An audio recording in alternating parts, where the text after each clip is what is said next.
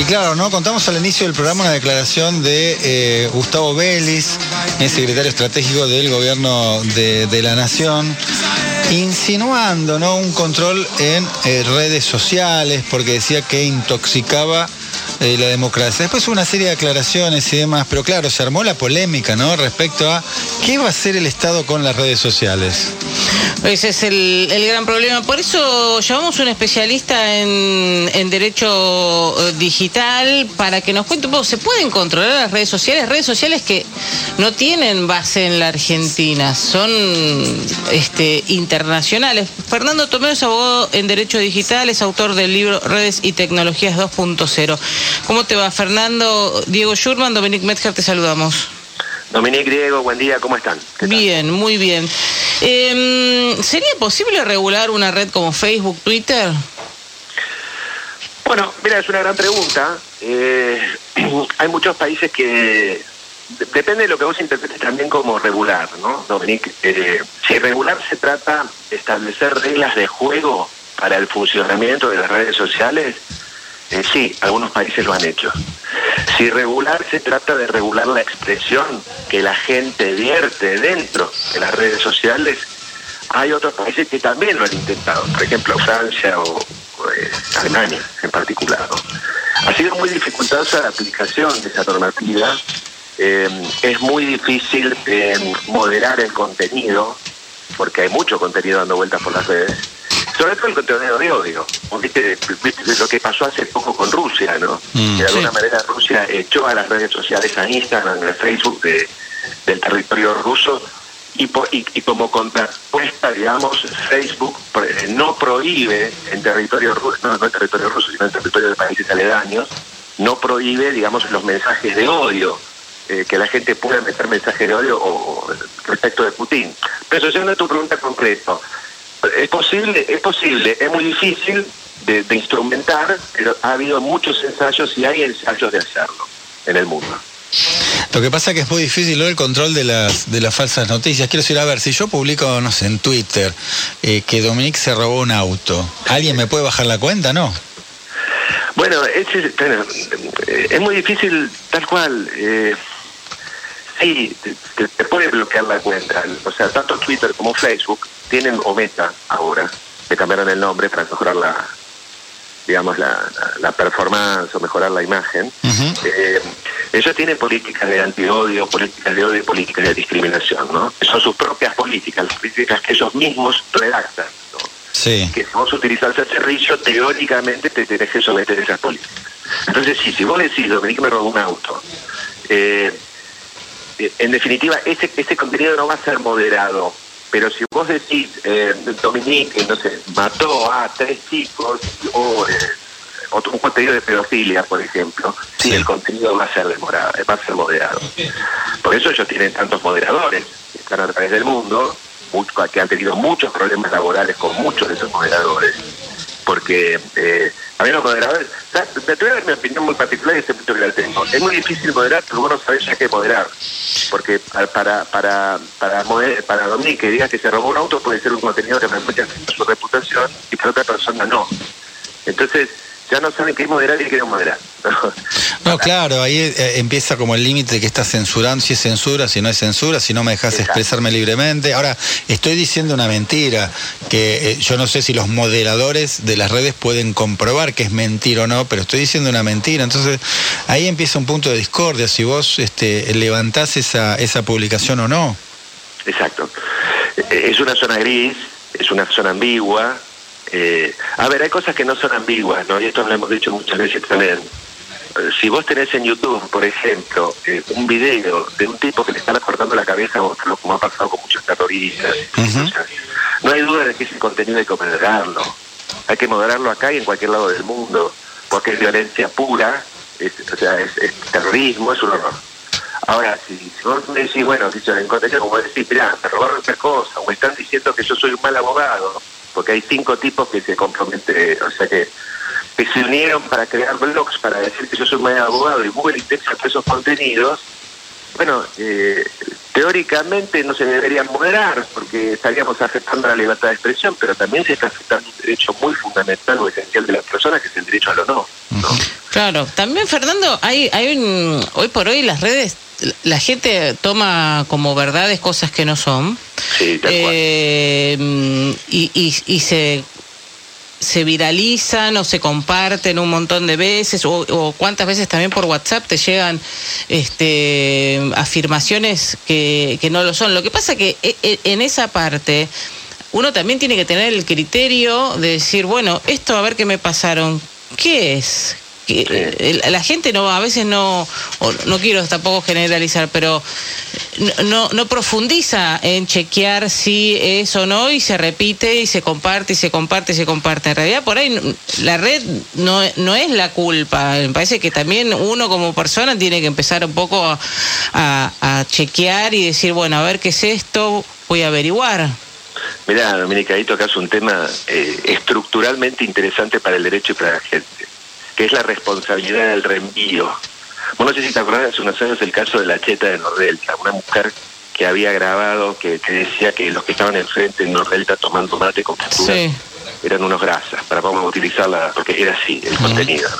Me acuerdo el video, el video, el, el mensaje de voz fue reenviado millones de veces, porque la gente escuchaba un poquito y no terminaba de escuchar y ahí surgió el tema técnico, jurídico, de que cuál es la si yo estoy afectando tu reputación o tu honor, y, y, y, hay millones de personas que reenvían ese, ese mensaje de voz, ¿cuál es la responsabilidad del que reenvía?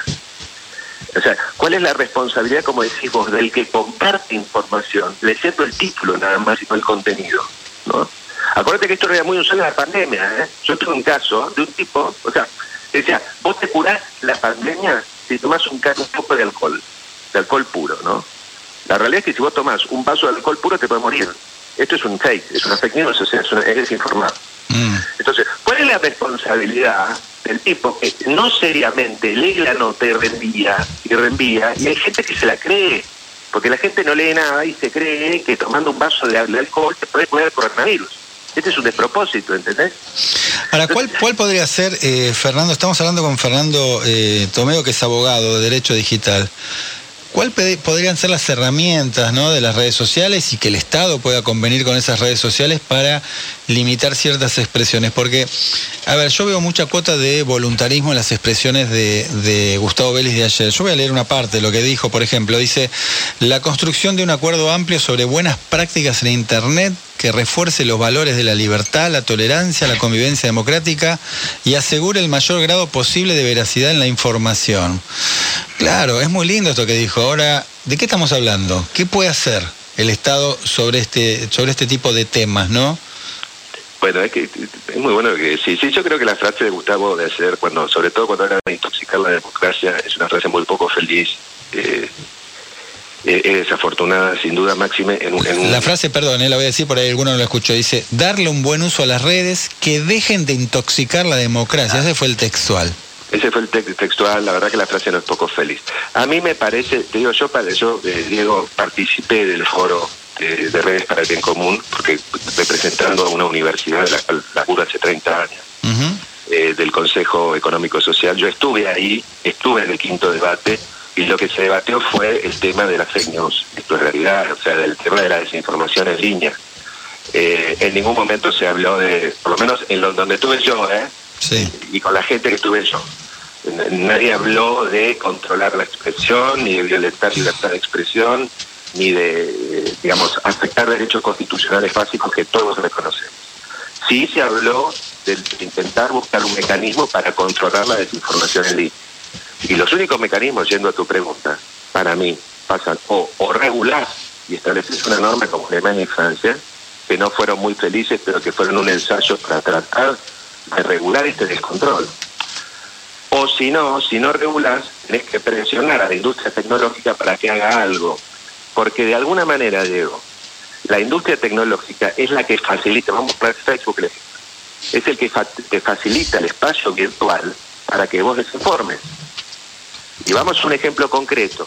Donald Trump ganó las elecciones presidenciales del 2016 porque teóricamente los rusos contrataron espacio en Facebook para desinformar y desinformaron e inclinaron la población de los Estados Unidos a que gane Trump y a que pierda Clinton. Entonces no es joda el tema de la desinformación. Y vos decís, bueno, eh, dicen que dos millones de votos en, esas elecciones fueron a Clinton, y fueron a a Clinton, precisamente por la desinformación y el voto inducido, el, voto eh, indicado a través de información falsa, ¿no? bueno, alguna solución tiene que encontrar. Ahora, ¿quién tiene que encontrar la solución? Y bueno, pónganse de acuerdo, o el gobierno, o las tecnológicas, o laburando en conjunto, o tratando de encontrar un punto de equilibrio en algo, pero algo tienen que hacer, porque la desinformación sigue, sigue fluyendo, en el coronavirus se murió un montón de gente por desinformación, los países pierden elecciones por desinformación, o sea, algo tienen que hacer, porque me parece que hay que encontrar una solución al problema. ¿Pero la culpa la tienen las redes? Mirá, yo te digo, mirá, Dominique, es, a ver, eh, las redes ganan mucha plata con esto. La red, las redes, Facebook es una industria. Entra hoy a, ver la cotización de cuál es la cotización de Alfa acción de Google, cuál programa. Entra a ver la cotización de Facebook en el Nasdaq. O sea, las redes ganan mucha plata. Las, redes son las que contratan, las que las que realizan contratos. Por ejemplo, esto estoy hablando ¿no? con los, estos rubros, mira, justo ayer en una nota mía de esto de la Nación, casualmente, que habla de Rusia versus las redes sociales. O sea, las redes sociales ganan plata. Entonces, porque, porque no es que, digamos, se les permite, son utilizadas como instrumentos para difundir plata, para difundir información falsa gratis. No se les paga para hacer eso. Entonces voy a decir, si ganan un montón de plata, ganan mucho dinero, es una industria muy poderosa, no van a ser responsables de nada. Si son el vehículo que, se utiliza para desinformar. Si vos no tuvieras Facebook, no podrías desinformar. Ahora, eh, Fernando, vos eh, dabas el ejemplo de, Trump. Bueno, justo acá con Martín Bilic me, señalaba. En el Brexit también, ¿no? Influyeron las redes en lo que fue el resultado de esa, de esa decisión. Bolsonaro también, la elección de Bolsonaro a través de WhatsApp, que es otra aplicación, es una aplicación de Facebook, que en definitiva son lo mismo. Sí, en muchos casos. En el Brexit pasó lo mismo. Entonces decís, este, este es uno de los temas que se debatía acá en el, en el, foro este que, convocó Belis el año pasado en el que yo estuve. Y, y voy a decir, claro, por eso te digo, para mí me parece que lo de Gustavo lamentablemente fue una expresión que no, no fue feliz. Eh, creo que el debate que por lo menos se organizó y en el que yo participé fue un debate positivo. Eh, puede ser un debate positivo tratar de buscar una solución para este tema futuro. No es un no es nada positivo, por supuesto, que creen un, patrullaje en Internet, como en algún momento intentaron crear, otra cosa el año pasado, la verdad, no sé, eso me parece un. Pero en este caso puntual, te digo, para mí el debate fue positivo, pero yo lo que participé, y, participé en un debate que, que no es de Argentina, es un debate mundial, o sea, ¿qué hacemos con la desinformación en el mundo? Este es el debate. gran pregunta. ¿Qué hacemos? Fernando, muchas gracias. Por favor, un placer. Que tenga un buen día.